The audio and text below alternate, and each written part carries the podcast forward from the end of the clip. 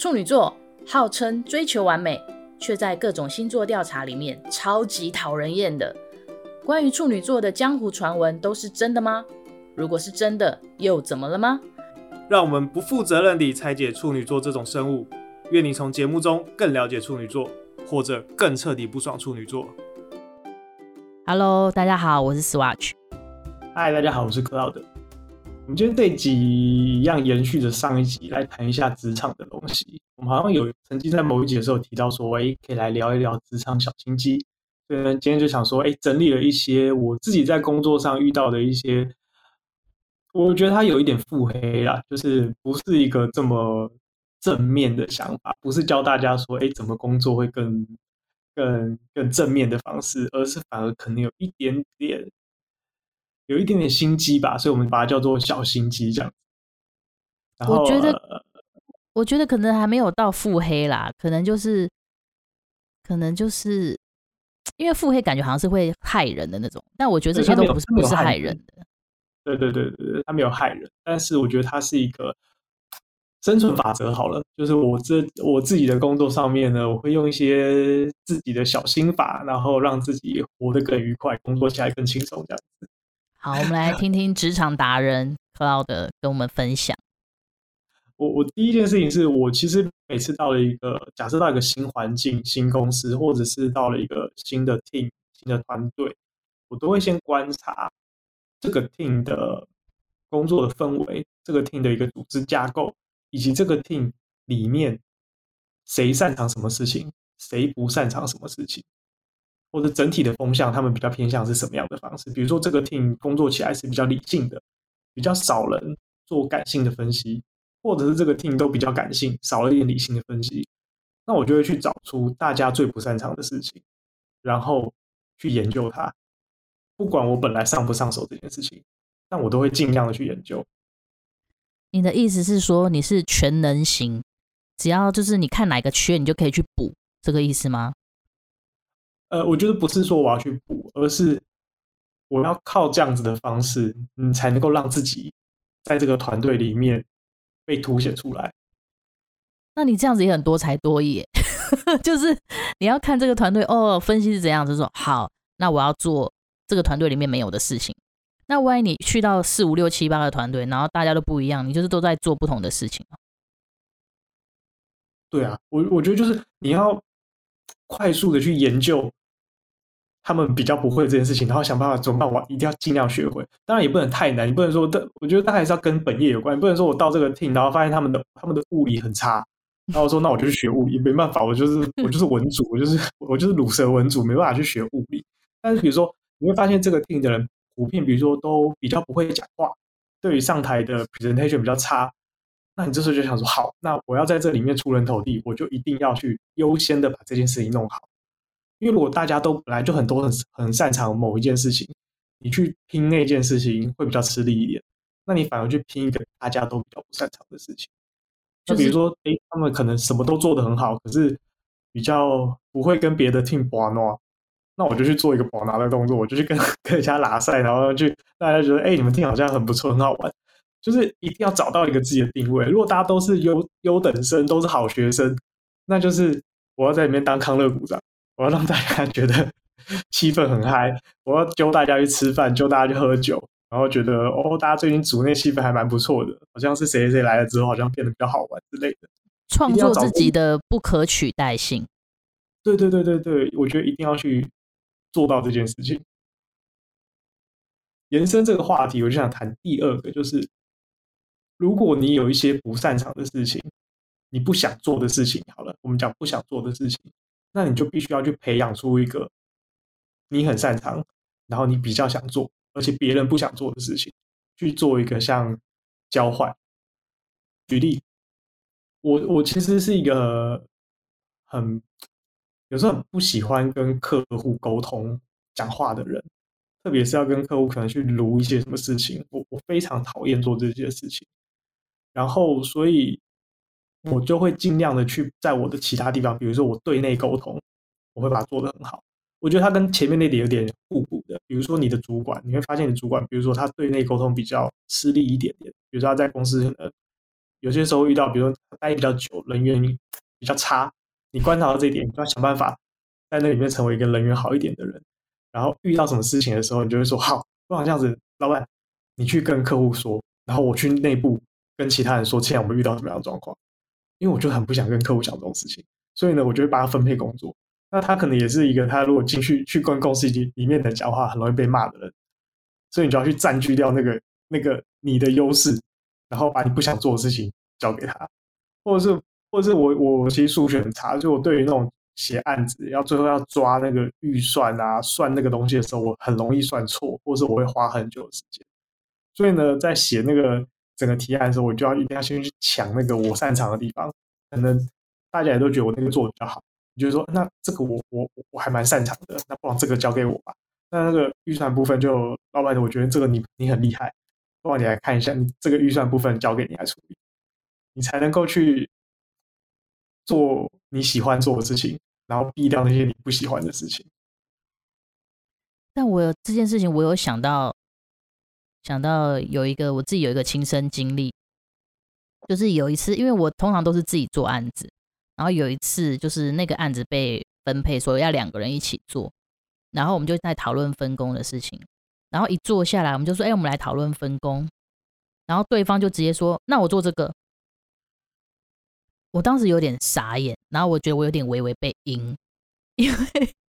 因为他第一时间，因为第一没有没有第一时间他想做那个就是比较简单呐。哦，对啊，他我就觉得那个那个。你都还没有讨论过，你就直接说你要做那个，然后那个又比较简单，然后我又觉得说啊，怎么会这样子？然后我就觉得其实心里有一点点微微的不爽、不开心。我觉得我们都没有好好的讨论过，你就直接抢了，你觉得这个很明显看起来比较轻松的工作。哦，那分工不是应该要分的均匀吗？不是应该说分的 loading 差不多，而不是而不是分项目吧？我是这样想。所以我刚刚说。他要跟前面那件事情要互相结合在一起，你要去观察大家不擅长是什么东西。有时候不擅长，他比较讨厌，比较难做，所以你如果去做这件事，你可能可以分到一个量比较少，但是因为大家不想做，所以他愿意去做个交换。比较简单，可能要做的比较多；那比较困难，你就可以做的比较少。有一点像这样，就像比如说那种以前那种报告。大家做分组报告，然后有些时候就是有些组可能遇到那种不喜欢上台报告的，就是上台报告对他来讲是一个心理压力很大的。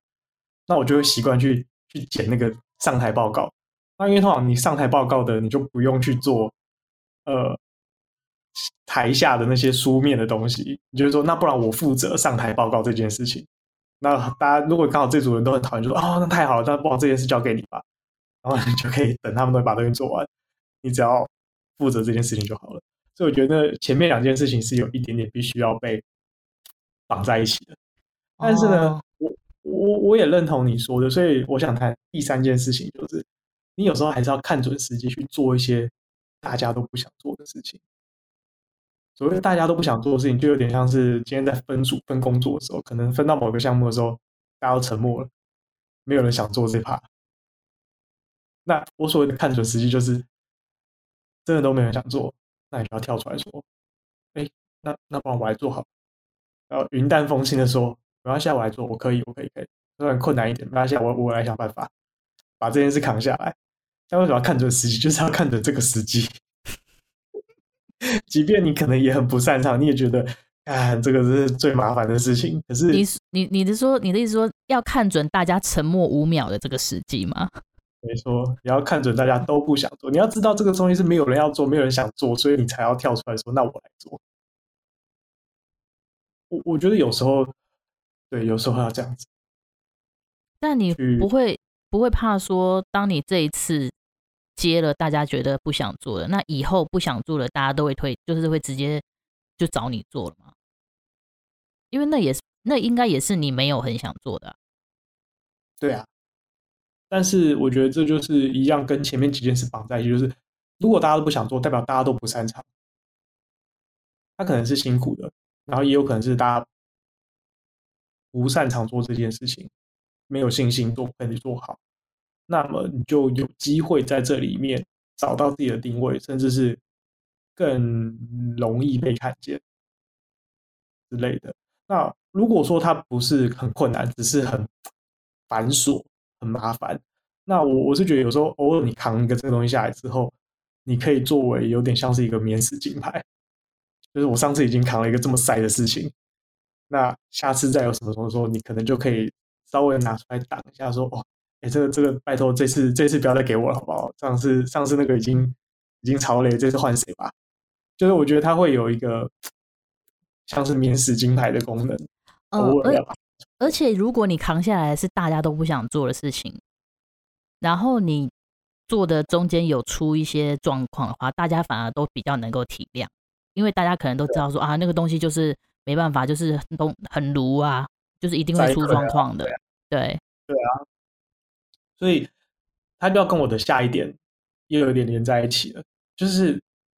当救火队比当。勇者，或者说当先锋部队来得好，这是一个故事，是这样，就是，呃，有有有一年，就是我们在在广告公司，然后，呃，我带那间广告公司比到一个很大，但是很难搞的客户，就那客户就是业界出了名的非常难搞。那因为比进来了嘛，这公司接下来接下来的两年要由我们公司来服务，那我们就要去组织成那个 team 去服务他们。但大家都知道，那个 team 就是。那那个那个客户很难搞，所以去那边的 team 都会非常非常的累，而且很很很难做得好。那那时候那个 team 的 leader 就有就有问，呃，那故事不是我啦，但我我先把我自己带入，他就我用一个带入感来谈，他就问我说：“哎，你要不要去？要不要去那个厅那个厅虽然很辛苦，但是他是因为毕竟是大客户，所以在里面比较容易得到发展的机会，大家都会看到你。”那那时候就在犹豫。后来我的老板就告诉我一件事情，他说：“你不要去。”他说：“你现在去，你你你现在过去当炮灰的几率很大。”那他不是说你不要去那边，而是说你不要在这个时间点去，因为他知道第一批去的人一定会全部死光，所以呢，你要当第二批去的人。第二批去的人有什么好处呢？你如果做得好，大家会说你比他们厉害多了；你如果做不好，大家会说啊。没办法，就是第一批的人，第一批的人死成这样，第二批的人也没办法，所以不会觉得是你的问题。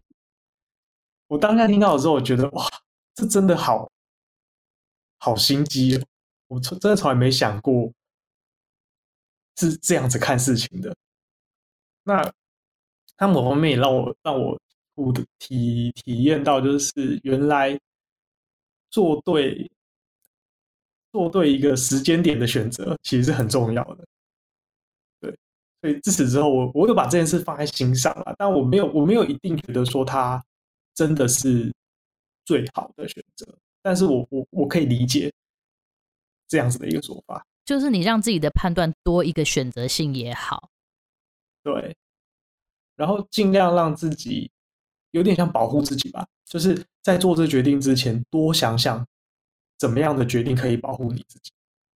我觉得这是你越工作到越后面之后，除了热情之外，更重要的一些、更重要的一个思考点。你在做这件事情的时候，有没有给自己留一个后路？有没有让这件事情尽量在各种各种发展的可能性之下去找一条最坏的状况，也伤害你自己最小的状况？我觉得是很重要的。你刚刚讲的这个让我想到一件事情，就是你刚刚讲的这个观念有一点像是什么时候上车。如果如果有一条船，或者是有一个 team，你要选择对的时间点上车。然后我想讲的是另一个观念，就是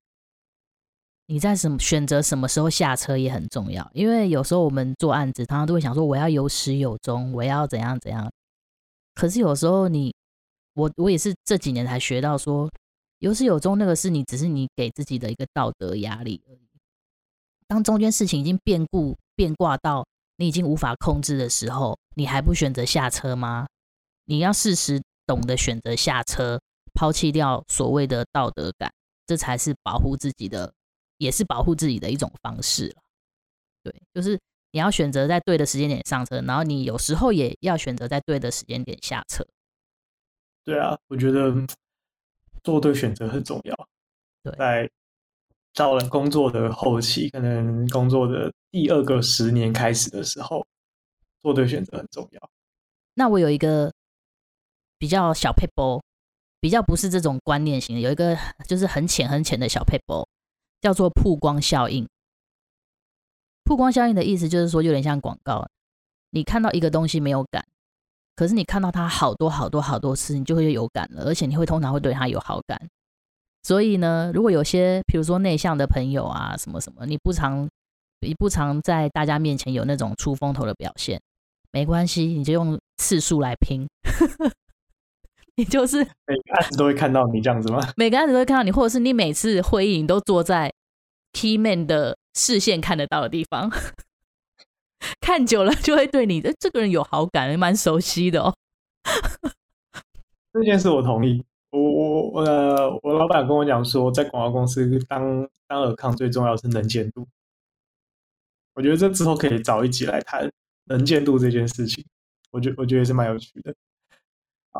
呃，我觉得当然前面讲的好像都是一些真的感觉是更黑暗一点啦，就是说，哎，你不要在第一批进去啊，第二批进去可以保护自己什么什么。但我觉得当一个案子有成功的时候，一样想分享给大家就是。当你受到表扬，或者是说案子不论好坏的时候，当然不是说坏啊，就是有好的时候，要尽量把那个成功分给你身边的同事、你的团队。当然，比较心机的就是，当你在吹捧你的团队的时候，其实是更凸显你的存在这件事情。呃，想讲想分享一个，就是呃，也是这两天遇到的一件事情，就是。呃，也是像我们公司有参加一个很大很大的一个比稿，然后最后最后没有比到，虽然那时候业界一直谣传说我们会拿到，我们会拿到，但最后没有比到，所以我们总经理就发了一封信说，他说，呃，这个没有比到责任是他他要来负责的。他说，因为最终没有比到，是因为我们的报价比较高，太高了。其实客户很喜欢我们的东西，但是我们报价很高，所以他就自己。呃，他就说这件事情完全是我自己的责任，所以你们的东西都很好，这样这样这样这样。然后他就发了这封信，然后还又再转了一封，就是客户对我们的东西的肯定这样子。然后我那时候就一直觉得很奇怪，说，哎，那因为他发的那个信是那种给那种二三十个，就这次这案子里面所有的人在里，所有的人都收到这封信。然后我想说，哎，通常都会有人回信一下吧，或者是要讲一些什么事情，你老板最大老板都出来说，这是我的错，这是我的责任。那我这时候就觉得说，我就直觉一直觉得很怪，就是大家都不讲话，这样真的好吗？所以我就在那天晚上很晚很晚，我就写了一封很长的信。就是一方面我想感谢，就是呃，因为那个那个提案，其实我是算是蛮主要的负责的的一个其中一个人。就是我们当天去提案的时候，只有去只有去四个人，然后我是其中一个人，所以算是这个案子很核心的一个角色。那我就发了一封信说，其实很感谢在这案子里面所有参与的。的的的其他同事们，虽然他们不在当天的提案的现场，或者是其实他们其实很多人真的只是出来露个脸，或者在会议里面就是有进到那个会议室，然后也没有做什么事情。可是我就觉得还是想要感谢，因为这毕竟是一个很大的案子，很多人都在这里面，他可能真的没做什么贡献。那我觉得就是要特别感谢这些没有真的什么贡献的人，还是会想说，我觉得每一个人能够提到的东西。都是一个小小的力量，然后支持我们的往前这样子，然后甚至是呃，这案子有一个算是蛮蛮高阶的主管，他有在这里面，但这故事有点会有点复杂。总之呢，就是这个高阶主管其实是有一点点被架空的，所以他其实是没有什么人可以用的，但他就是要被他被他的任务就是被派来要负责这个案子，然后我也在里面要特别的感谢他，就是说啊，就是很感谢，就是这么。资深的副总还是事必躬亲的做做所有的事情这样子，然后其实我最重要最的时候，我要感谢我们的总经理，就是说，嗯，这个案子其实他一路还是还是帮我们付出了很多啊，从帮我们看这个案子的整个架构啊等等的等等所有的事情，虽然最后的报价可能可能不尽人意，但是还是要很感谢他，然后反正就是把所有的人都感谢一轮。那我觉得其实做这件事的同时，开始到比较比较暗黑的那一面，就是其实所有人都知道这案子我是很重要的，我是很主要的提案人。可是我觉得那个感谢所有人的人，最终其实是在凸显，就是我很想把这件事情分享给，就是这个成就应该是分享给所有的人。嗯，就现在谈都是真的非常非常暗黑的一面，就是唯有这样子做，其实才是更能够把你这个人衬托出来。对，而且做这件事情基本上它是一个政治正确、政治非常正确的事情，不会有，就算有人要觉得说，哦，你这样好像有点，是不是你有别有别有所图什么的？可是当他心里这样想之后，就觉得说，哎呦，他这样想是不是有点太小气了？可是我觉得，我刚刚听那个你说的内容，我觉得你我的反应是你这样有点假。我觉得就像刚刚谈，它是一个很政治正确的事情。你无法得知这个人做这件事情到底是假还是他真心想要感谢人。其其实我我更原始啊，我其实是真心想感谢人。我觉得他是一个，我觉得这么说好了，就是在无论成功或是失败的时候，感谢你身边的人，他是一个绝对不会错的事情。对，他是一个绝对是好事，只有加分没有扣分的事情。所以我觉得这件事情何乐而不为？有些人可能会觉得比较害羞，或者或者像你说的。他会先想说：“我做这件事情，别人会不会觉得我很假？”可是我觉得感谢人本来就是一件对的事情啊，他没有错，而且我是发自内心想要感谢他们的。懂？我我我其实我我其实想写这封信，是因为我觉得我看到我们总经理他很自责的说，因为他的报价策略错误，所以让大家的提案变成了呃没没有没有成果。其实我我当下也是觉得有点嗯。有点嗯干吧，就觉得说，其实他把这个报价，他不愿意降价，其实也是为了公司的利润嘛。我们没有必要去亏钱去接这个客户，对。然后他好像愿意，他好像要一肩把这个责任扛下，我就觉得好像不应该让他这么一肩的把责任放在自己身上。所以我其实是真心想要表达对他的感谢。那同时，其实我在信里面有特别提到几个很 junior 的人，就是我我其实也觉得他们。他们很 junior，可是他们被赋予了一些过重的任务，这是我在这次的案子里面看到的一个状况，所以我也特别想要感谢这些人，就是那那几个我会特别点名说，哎，觉得他们在这个案子里面很努力，即便这么的 junior，可是还是很努力的，呃，做出自己的呃，付出自己的贡献，这样子，嗯，对，所以我我觉得，嗯，一方面你要说他会不会假，或者是说我刚刚刚我谈到了更。好像暗黑的一面，你在鼓励大家，在感谢大家，同时其实是在凸显你个人。我觉得他都是一些更深一层的加分。可是我觉得我在做这件事情，不是我我的目的，其实不是这样子。我的目的不是要凸显我自己，其实我的目的还是在感谢大家。我觉得在职场上面，其实多一点感谢别人，或者是多一点，嗯，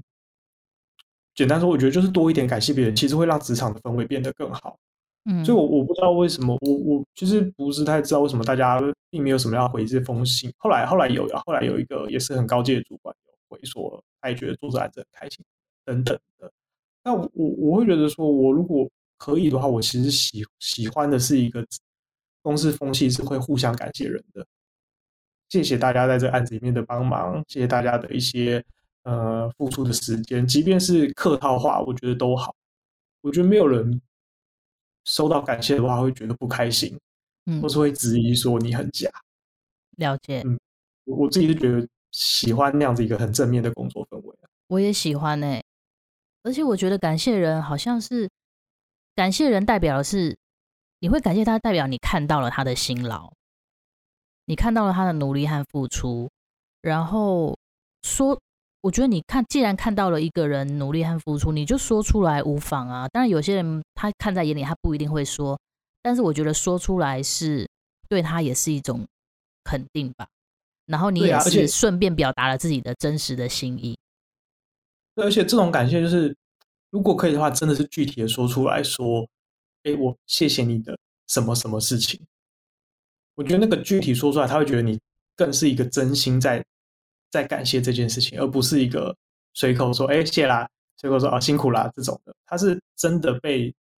你能够描述他，我为什么谢谢你？嗯，我我觉得这是很很很重要的